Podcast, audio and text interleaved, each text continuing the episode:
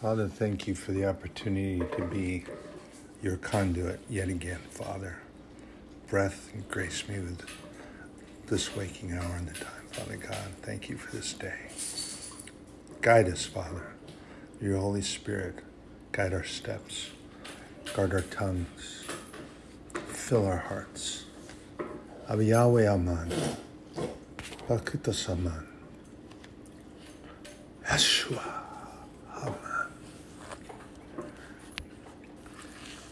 So, some things, more things, more things. This world is so broken and chiseled and uh, crumbling and dark, but we have to hold on to something. Have to hold on to something. What is that something? Is something is the hope that we have in Jesus Christ because He came. He came for me, He came for you, and whoever else would hear, listen, and believe. And why was that done? It was done because of absolute pure love. And one of my one of the materials my from uh, a teacher. This is a beautiful thing here. Reading through this, it's um,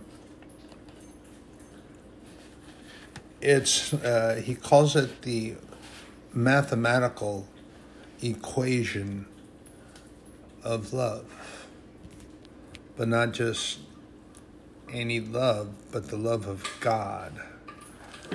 And it would be, it's even difficult when you sit and ponder it for a moment. And if you do it without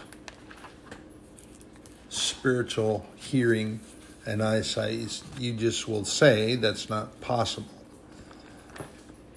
Well, it is possible, and it happened. My faith tells me it happened, and I believe that it did happen. And I believe everything that is in this book, the Bible, His Word, His truth, and provides a knowledge and wisdom. And it's it's a treasure house, an absolute treasure house of God and sharing his gems, the precious minerals and the things that he has in there. And he allows me to go in every single day, empty shelves, bring it out and share it. And yet, the shelf is refilled. The information in this word, in his storehouse, in his blessings house, if you want to say the blessings are stored up, all of those, they're infinite. He does not run out of resources to share with us that.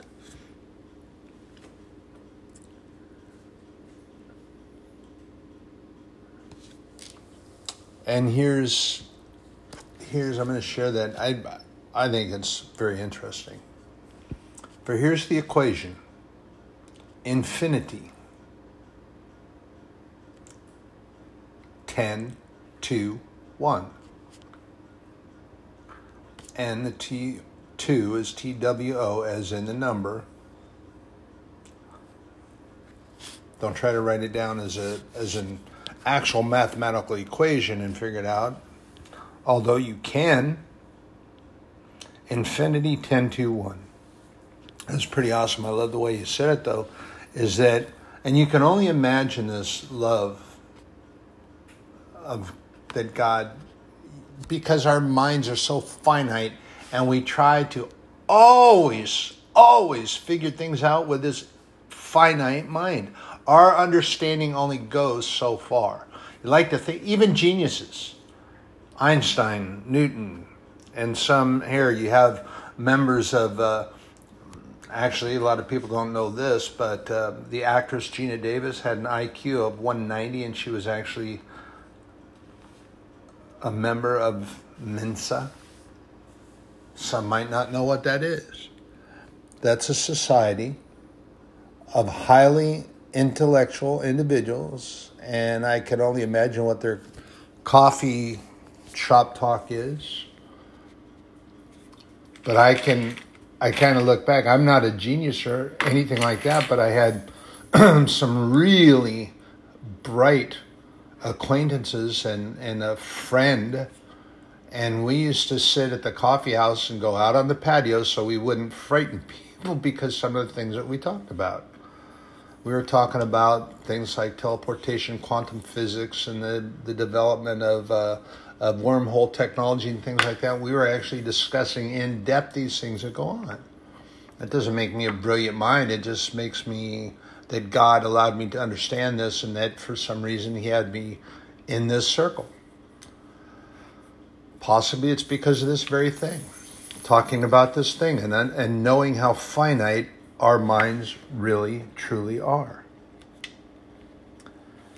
Stop trying to apply our finite thinking to God's infinite knowledge, thoughts, wisdom, and love.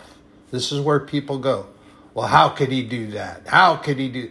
Stop applying our physics to God because it doesn't conform to his plane of existence. Do you not understand that? Listen to what I'm saying. Our finite thoughts, ideas, and ways do not conform to God's ways, thoughts. It doesn't. And he tells us that in the Bible. For my thoughts are higher than your thoughts, my ways are higher than yours. But that doesn't mean that he does not love us infinitely. The biblical equation, as uh, my teacher is sharing, is my my uh, one of my favorite pastors, by the way. I've shared that with you before. It's a biblical equation for God's love. Infinity, infinity 10 to 1 equals God's love. God's love is limitless, boundless, bottomless, depthless. There's no depth and that is the love of the eternal God. 1 John 4 8 is, is scripture applied to that. He that loveth not knoweth not God, for God is love. So wrap your finite minds around this one because of our limited abilities for love. You say you don't love somebody anymore? You can't love them all she went out and did this, or he went out and did that, or he said this, or he said that. And then you deny love to that person or deny loving them. Here it comes. You deny God. You say, well, that's not true. well, yes, it is true. I just read it to you, and this comes out of God's word. He that loveth not knoweth not God, for God is love. So you deny being able to love someone for something they may have trespassed um, in your yard, stepped on your roses, or let their dog poop in your grass, or let their cat come and dig in, in the kid's sandbox and pee and poop in there, and you get tired of it, and and you can't find anything, or maybe it's a family member, a cousin or whatever, and you get mad at them and say, you know, I just can't love you anymore. You're just so, you're so this and you're so that and you're so this and you're so that. And you dump all this stuff on them. But the reality is that you're the one that doesn't have the love. And quite honestly, you put out this litany of excuses of why you can't love them because of things that they're doing uh, better get back in and in retrospect take a look at that because the shortcomings are not theirs. The shortcomings are yours. Denying them and saying that you cannot love them is in reality saying that you won't love them. And if you won't love them, then you are absolutely denying God. And the Bible said so right there. I'm not making this stuff up. This is not, you know, this is not my podcast. This is God's podcast, and He's allowing me to utilize the platform and gave it to me to be able to share the word. And I don't make stuff up, I've already told you that. What I share is the truth of God and His word and what the Holy Spirit gives to me to share because it's an important word. And my validation comes from God, it doesn't come from you, so here we go. I don't care. so we're told already that God's love is limitless, boundless, bottomless. There, there is no, no getting past that. So much so that becoming Jesus Christ and coming to this earth as anointed of God, as a man, because he was born as a man, he walked as a man. Temptations were presented before him as a man. However, the authority that he had also because demons recognized him, where others did not, and they said, Well, who are you? Demons! On the spiritual plane of existence, recognize that Jesus is the Son of God. This is why it's very important you pay attention to what is said in Philippians and Ephesians when we're told that we are the, the battle is for our very souls and that it is waged on a spiritual plane of existence that you you can only know of and realize and believe if you believe that Jesus came for you. He was crucified for you. You have faith in God and you believe in the Holy Spirit. You believe the Holy Spirit to guide your steps. If you don't believe in any of that, then you're not going to know about the spiritual plane of existence and the warfare that goes on for our very soul. This is what I talk about. Perishing, a lot of people have a misconception. They talk about, oh, when you perish, you die, or you, you die here. No, that's death. That's on the on our plane of existence. You die. You starve to death. You die. You get shot a certain place. You die. But I'm talking about perishing, the eternal separation from God, your loved ones, and not going to the kingdom of heaven. That's perishing. And that is what the demons that move through this plane of existence that we're not allowed to see, because I guarantee you, if God allowed us to see it, it would frighten you worse than the most horrific Hippocawood production you can imagine. When I was younger, one of those productions was Jaws. I used to swim out to the mile buoy with my buddies all the time. And then seeing that woman who was out there and seeing her banged up against that bell buoy, and we used to go out there and grab onto it, climb on, and try to rock it back and forth to make the bell ring. And after seeing that film and never ventured past the kelp bed, and that was even too far. That was even too far. My oceanic swimming experiences became limited. Why? Because I was frightened. Now, you take that and multiply that exponentially and continue multiplying it the fear from what's going on out in that plane of existence that we are not allowed to see. And why doesn't God allow that? Because He loves us so much and He knows that our hearts would be troubled and we would be frightened. God protects us with His love. And as I've shared with you, He allowed, for whatever reason He had, I'm not going to try to figure it out, but He's visited me with members of the heavenly host on several occasions, which is so fantastical. It's uh, it's. I sometimes still have trouble wrapping my head around it, but I believe that it's possible, and I believe, in fact, that he did do this. So I know that my angelic protector is with me because God allowed me to see this visage of that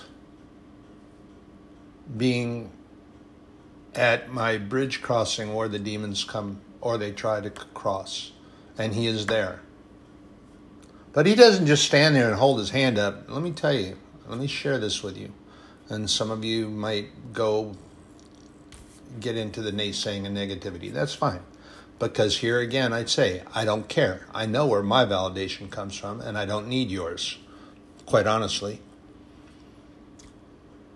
If that hurts your feelings, well, sorry about that. But again, I don't care because now you're trying to make your problem my problem. If you don't believe in the spirituality and the truth that God sets down here and brings to you, then that is indeed your problem. Don't make your problems other people's problems. And that, in fact, is what the issue is on this plane of existence that we're on right now. So many are trying to make their problem others' problem, and they don't try to rectify any issues that are going on within themselves. They just like dumping on other people. That's the easier thing to do. What's the easiest for you? To take the kitchen garbage can and go out and go through the garage and around the house into the garbage can and dump it out, or open up the kitchen window and just dump the pail out and then put it back where it was under the sink. Interesting. But in fact, it's a very, I think that's a very accurate picture. What, what, what's easier for you? That you take your garbage and you put it away and you get rid of it, or that you just dump it on whatever's easiest. And most people on this plane of existence like dumping it on somebody else and putting the blame on somebody else because that makes them feel stronger. It makes them feel better. And then they can have other people join in and chime in with them and look at that person and start to examine them when that person actually had no fault. Ah, thank you, Holy Spirit. Now, let's go around in a little bit of a circle, shall we? Let's go see the tribunal that was established because the jury, the Sanhedrin, the Pharisees predominantly, the majority of the Pharisees. Remember, there were there were a couple. Nicodemus was a, an, a, a leader. He was an exalted teacher. They and he had some following that believed in what he was trying to share. And what he was trying to share was the possibility that there is more to God than what they have read and what they have learned, and that that's very real because as we read the scriptures today, that is very much the case that we need to go into that with our faith and our spiritual eyesight and hearing. And this is what Nicodemus was already exploring. And he was actually alienated and ostracized by many, um, predominantly the Sadducees because they believed in only the written law, and the law is the law, and the law is the law. That's the way they were. But at any rate, let's go to this tribunal that was demanded of the Jews for the Roman authority. And they thought, oh, if we can get them to accuse Jesus through the Roman authority, then he's done for. And we get this done and over with, and we get rid of him, and they'll take him away to Rome, and they'll do what they want. Well, that sort of backfired. Why? Because despite what individuals would think about Pontius Pilate and the washing of his hands and all this and that, there were there were many things that I and lessons that were were given and, and things that were taking place about Pontius Pilate and the tribunal and Jesus is being brought before him. But here's the thing that many overlook yeah, the Romans beat him up and they did their thing. But he also stopped them from going too far. But the thing of it is that the Romans really took to crucifixion and they they did some horrendous things and their tortures they um, for lack of a better description, they perfected these things. They became very, very good at it. But here's the thing Pilate, who was the regent of the time, which makes him a very, very important person, and quite honestly, the only person he had to answer to was Caesar. He had no one else above him. There was no one above Pontius Pilate. He was a regent. He only had to explain himself to Caesar. Period. And when the Pharisees in their little gathering, their little crooked group, they took Jesus before him, they demanded that he be put on trial and crucified. When Pilate questioned him and he spoke with him, and Jesus was very limited in what he had to say to Pilate, but Pilate saw something. Pilate saw something. And I believe I wasn't there, but I am I'm feeling this and I believe this is coming from the Holy Spirit. Pontius Pilate, much the way the demons recognize his authority without having to be presented to him. Nobody introduced him to them.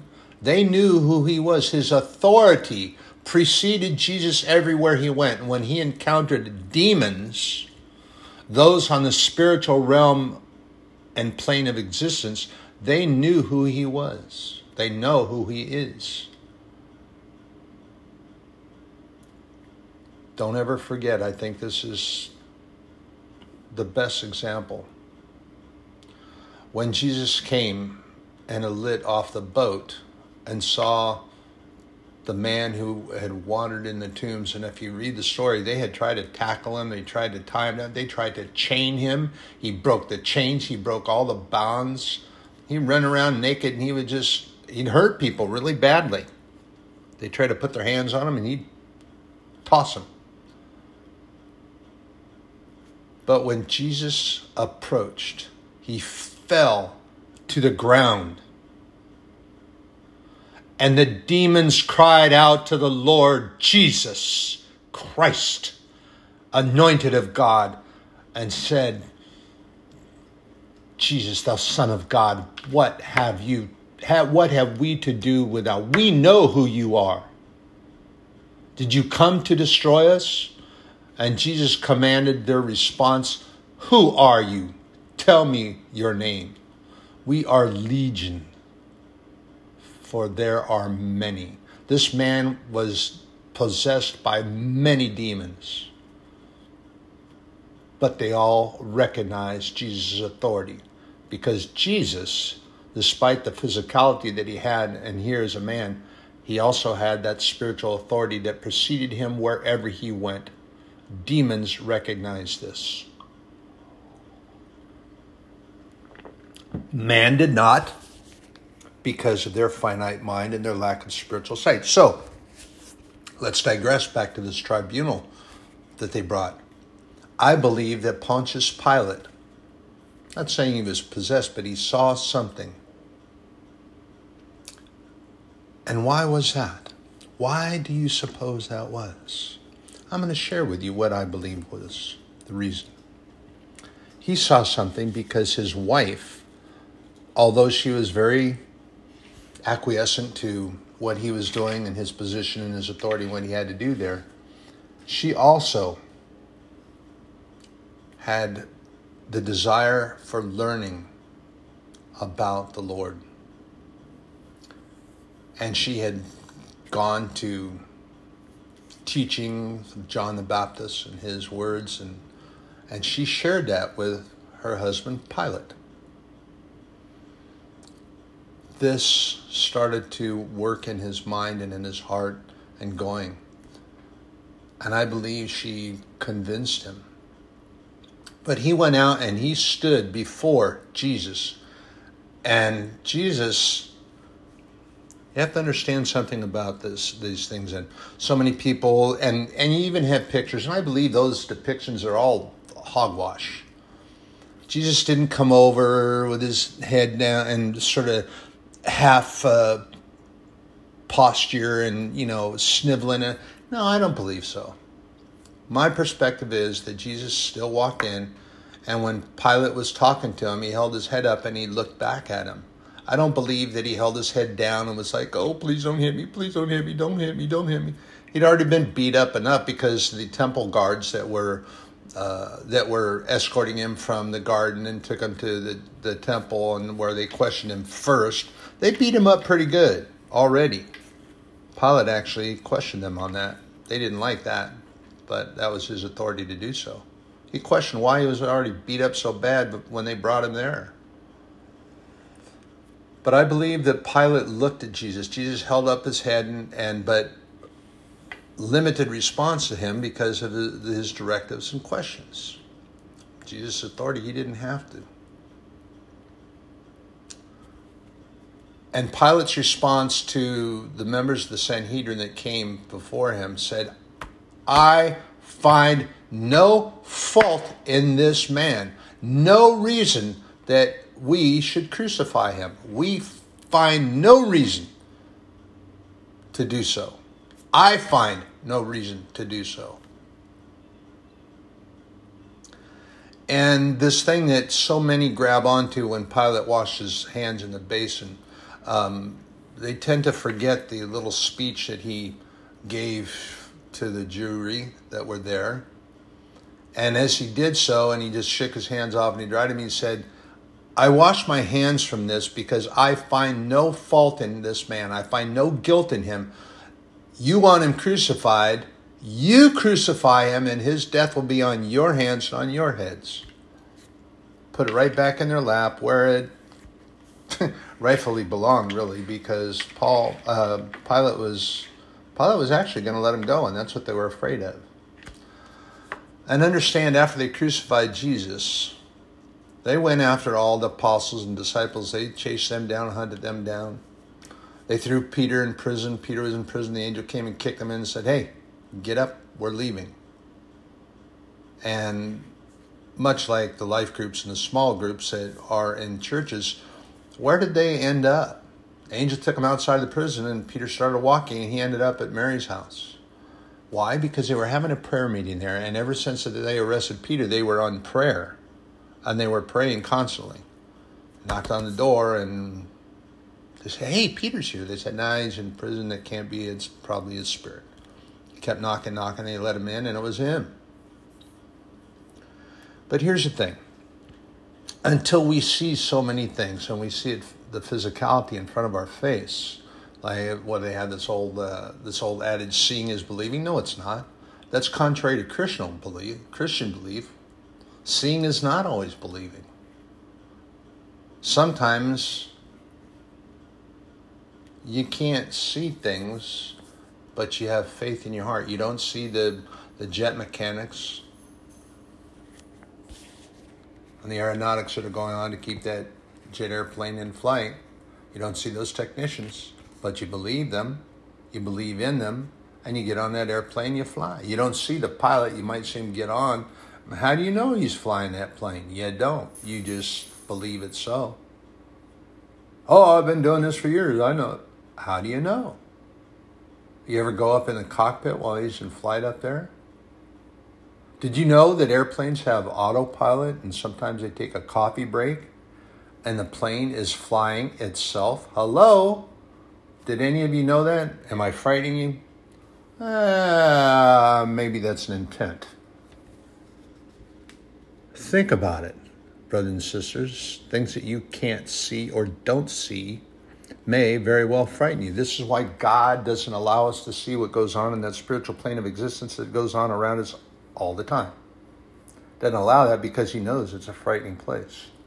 He knows it's a frightening place for us to be in our finite minds and our abilities. If it's difficult for us to see and we break down, God's protecting us. So, back to that biblical equation for God's love infinity plus 10 plus 2 plus 1 equals God's love. And what is that 10?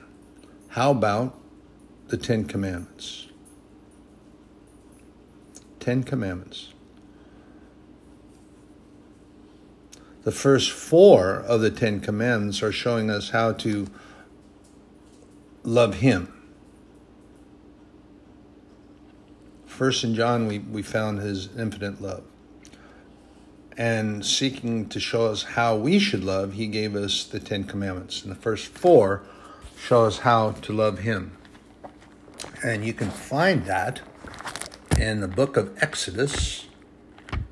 Flipping back there, sorry, I should mark these, I did not.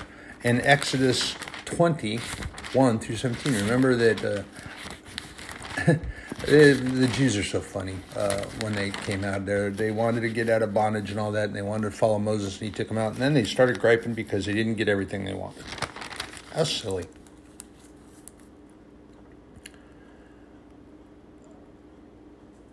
And Exodus chapter 20 is when God's on the mountain. And he's telling Moses, and God spake all these words, saying, I am the Lord thy God, which have brought thee out of the land of Egypt and out of the house of bondage. Thou shalt have no other gods before me.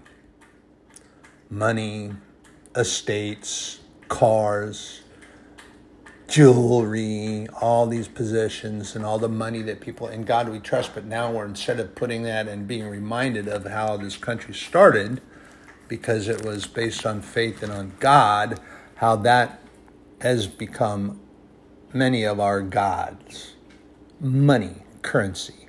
In that God they trust. And there they put their heart. That's sad. There's coming a time where it's going to be more difficult. Thou shalt not make unto thee any graven image or any likeness of anything that is in heaven above, or that is in the earth beneath, or that is in the water under the earth. And many made graven images. The golden calf was one, was destroyed when Moses came back down off the mountain. And because of Aaron's cowardice, uh, they convinced him into making that for them. Collected all their jewelry and everything that they had and melted it down and poured the golden calf. And then they started worshiping the golden calf. Why? Because it was one of the images that was worshipped in Egypt. Thou shalt not bow down thyself nor serve them, for I, the Lord thy God, am a jealous God, visiting the iniquity of the fathers upon the children unto the third and fourth generation of them that hate me but showing mercy unto thousands that love me and keep my commandments. So he tells us how to love him, but then he also tells us how we're supposed to love others. And that we're supposed to love our neighbors as we love ourselves. We're supposed to show them compassion, and kindness. In Matthew 22,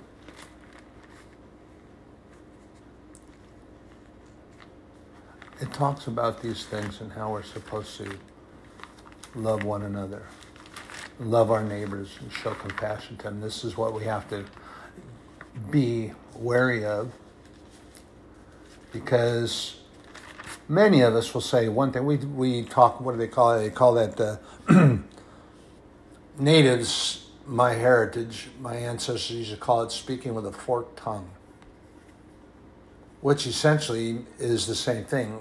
And politicians are said to speak out of both sides of the mouth at the same time. What's that mean? Ah, they're speaking with a forked tongue. They're not speaking the truth. What they do is they tell one group of people one thing on this side, then they turn around and they go visit another group and they tell them something completely different or opposite. But the other first group doesn't necessarily hear that unless they happen to go and they're privy to the second gathering, might have been invited, and they hear the lies. Happens all the time, constantly happening. Politicians practice that. I think they're taught that in school. At any rate, let's not go there. Let's stay here. Let's stay in the Word of God because politicians actually are very disturbing to me. Politics. They do so many terrible things to the people. Going to have to answer for it. I pray for them that they repent. So in Matthew 22 and 37, let me jump over here. Jesus said unto him, See, because this is um, this is one of the, the Pharisees, and this is fun because they always try to entrap Jesus, and they think that they're so smart. Pardon me. So here you have one of the Sadducees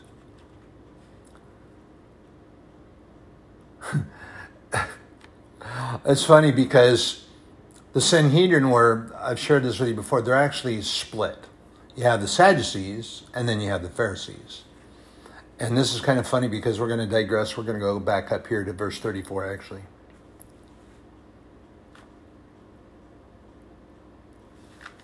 But when the Pharisees had heard that he had put the Sadducees to silence, they came together. They said, Oh, Jesus shut his mouth. We've got to see this. And then one of them, which was a lawyer, asked him a question, tempting him and saying, Master. See, they're, they're very, hmm, what's the word for that? They're very, they're very condescending because when they called him that, they, they didn't have any real intent. It was a way of them being sarcastic and smart mouth. Oh, Master, which is a great, greatest commandment in the law? Notice this was a, this was a in the law. And Jesus said unto him, Thou shalt love the Lord thy God with all thy heart, with all thy soul, and with all thy mind. I remember this. This is an important passage there. Because we're told, and this is repeated many times, Paul writes this down be of like mind, meditate on the word of God, meditate on the love of God.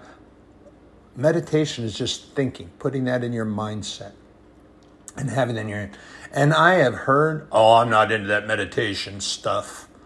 Meditation stuff is told us in the Bible to meditate on the Word of God, meditate on God day and night. Meditation is just a thought process. It's not sitting down in the lotus position with the legs crossed clear up behind your, your shoulders and your thumb touching the middle finger of your hand and sitting there chanting something. That's not what meditation is about. Meditation is simply getting to a quiet place, sitting down and focusing your thought process on God. that's all that's about. Or on certain scripture because you're in the Word of God. This is the first and greatest commandment. And the second is like unto it Thou shalt love thy neighbor as thyself. On these two commandments hang all the law and the prophets. And while the Pharisees were gathered together, Jesus asked them, What think ye of Christ? Whose son is he? They said unto him, The son of David. He saith unto them, How then doth David in spirit call him Lord, saying, The Lord said unto my Lord, Sit thou on my right hand till I make thine enemies thy footstool. If David then call him Lord, how is he his son? No man was able to answer him a word, neither does any man from that day forth ask him any more questions. Well, without raising his voice, without hollering at him to prove his point, without screaming in their face and getting into a big argument, the Spirit of Jesus and his authority spoke straight. He looked at them, and I believe that Jesus, at, the, at these particular points in time, was standing in the middle of. Um, sometimes I see this portrayed, but I see it very much this way. They like themselves to be above others, to be over people. That's what they liked. and it's shared in the scripture that they always like the best seats. They like the elevated seating. They like to be where they can at gatherings to get the first fruit of the food and everything that's served, the best of everything.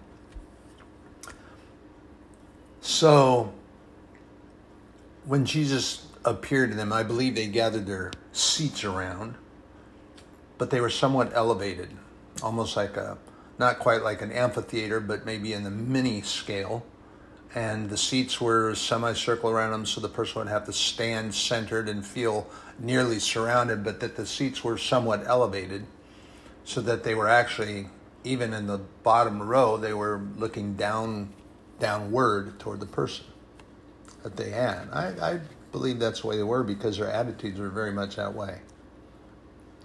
Maybe I should research that. Not that it's that important, but that's the way they were. That was their attitude. But our Lord put them immediately in their place. They thought that they were going to trap him, and one was a lawyer and thought that he was so skillful in his wording, but actually was dumbfounded and couldn't respond. And then when Jesus questioned them in return, they couldn't respond. They had no answer. And they immediately were shut up, couldn't respond, and they didn't bother asking him any more questions because they learned that his authority was much higher than theirs. So, when we combine, if you combine that we love our Lord God with all our heart, soul, and mind, and we focus on that, we meditate on that. Yes, you meditate on it. It means you think about it. Get in a quiet place, get in your favorite recliner, sit back so you almost go to a nap time if you if that need be, and that's but get someplace where you have no disturbance from the outside and you can just think about God and then maybe even pick up the Bible or put on some nice music and you think about that. I have to practice that more, more than what I do. And you get away and you get into that. So when you put the two together, loving Lord, with all our heart, soul, and mind, loving our neighbor the best we can. You put those two together.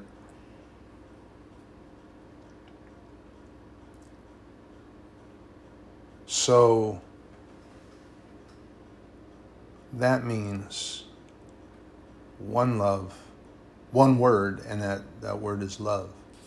But it's very difficult to do because when Jesus was talking to the disciples when they came to shore, and he was fixing them breakfast, and Peter had already denied him three times, all this, and and uh, Jesus had already been crucified, and he appeared on the shore, and they didn't even know who he was at first.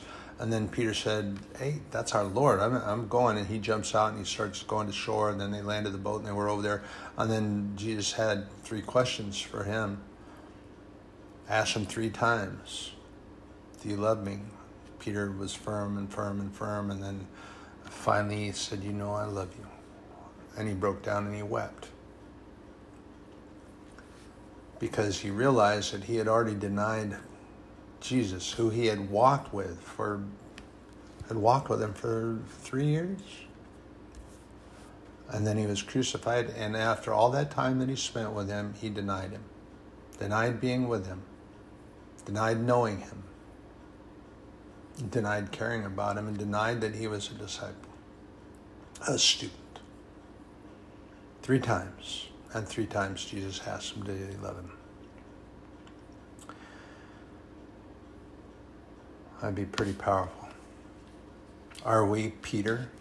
Are we practicing being more like Peter instead of being like Jesus?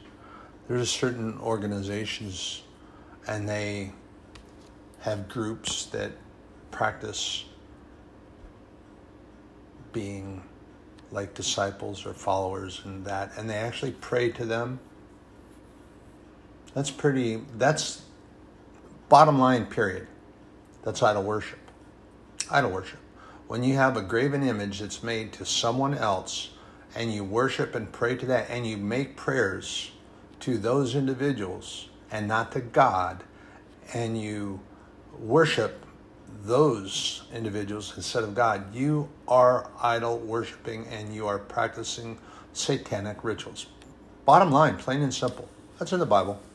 If you get offended, get your knickers in a twist, get all knotted up so you can't sit comfortably, guess what? I don't care because the validation comes from heaven.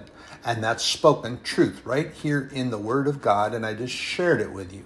In the book of Exodus, thou shalt have make no graven images or worship them of anything that flies, crawls, walks under the sea, above the sea, in the sky. You don't do that. And yet, there are certain organizations that do that very thing. They have images of the various disciples and they create saints out of Here's the thing the Word of God If you pray and you worship God and you believe that Jesus Christ is the only begotten Son of God and you have faith in God and you let the Holy Spirit guide your steps, guess what? You're a saint. And God makes you that.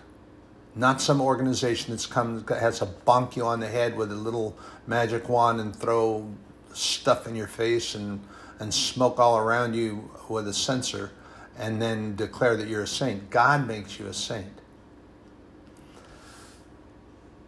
And we're told that when you read about the prayers and you pr- read about us, if you, you're going to notice something that the word saint is never in a singular form. Never in a singular form. It's all about saints, plural.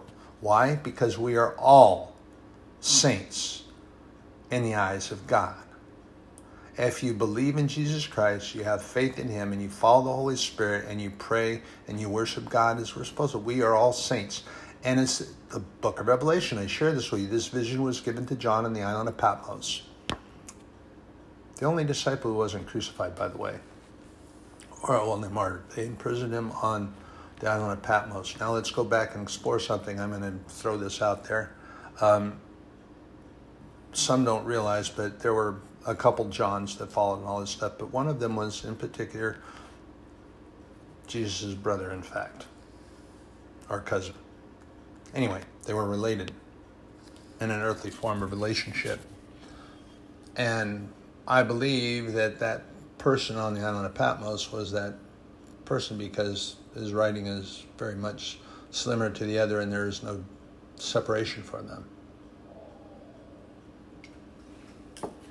Just my matter of perspective, I would need to read that more and become sure and positive about that. But in the vision that was given to John while he was on Patmos, is that the prayers of the saints, plural, God saves our prayers in golden vials in his temple. Why? Because it is a sweet savor unto his nostrils. It's as if it were incense. And God opened the little bottle and he could smell. It's like a, a scented perfume that was just sweet. And he loves the fact that we pray. And we direct those to him. He saves our prayers. And you don't have to be bonked on the head with a censer and or some little wand, and you don't have to have this incense spread all around your face until you're coughing and gagging and crying like you got gassed. Which some places do. Just be cautious and meditate and worship God only, Lord Jesus Christ and the Holy Spirit. That's it. And don't forget that those three are in one. See if I pronounce it. Perichoresis, I believe, is the pronunciation. The three are bound together as one.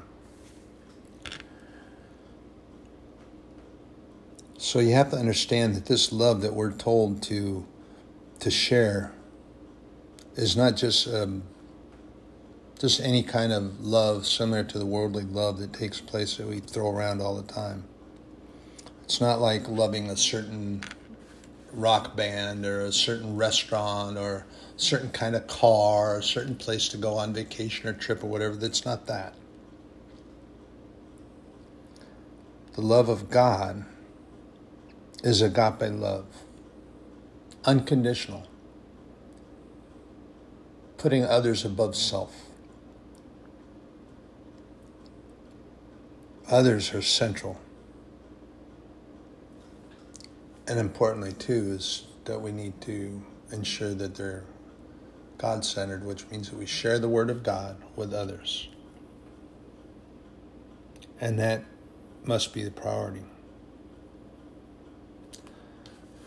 And the thing that we always seem to forget, too, is to let people know that we love them. And I have done that very thing. But what's really awesome, what's really beautiful is also, in spite of or despite what took place with my eldest son's mother, my failing and walking where I should have been and taking care of her as I should have done, being led astray by listening to the words of mammon instead of the words of God and the truth. But the beautiful thing is love in her heart for God the Father and the forgiveness. Her mom and dad, the forgiveness and love. I, one of the greatest experiences I ever had, we went to listen to one of my favorite teachers, and they also loved the man. So I got us entry into a local arena where we could go see him live and in person, and it was a beautiful thing to share. It was beautiful. Unloved it. So we were worshiping God and seeing Him move, and that, that place was filled, and people were raising their hands and praising God. There had been a few thousand people there, at least. This was this was an inside arena, but it was the size of a football stadium. I mean, you could have a lot of people, and they were worshiping God. Awesome. You have a blessed day. You are in my prayers. Am I going out? Am I coming in?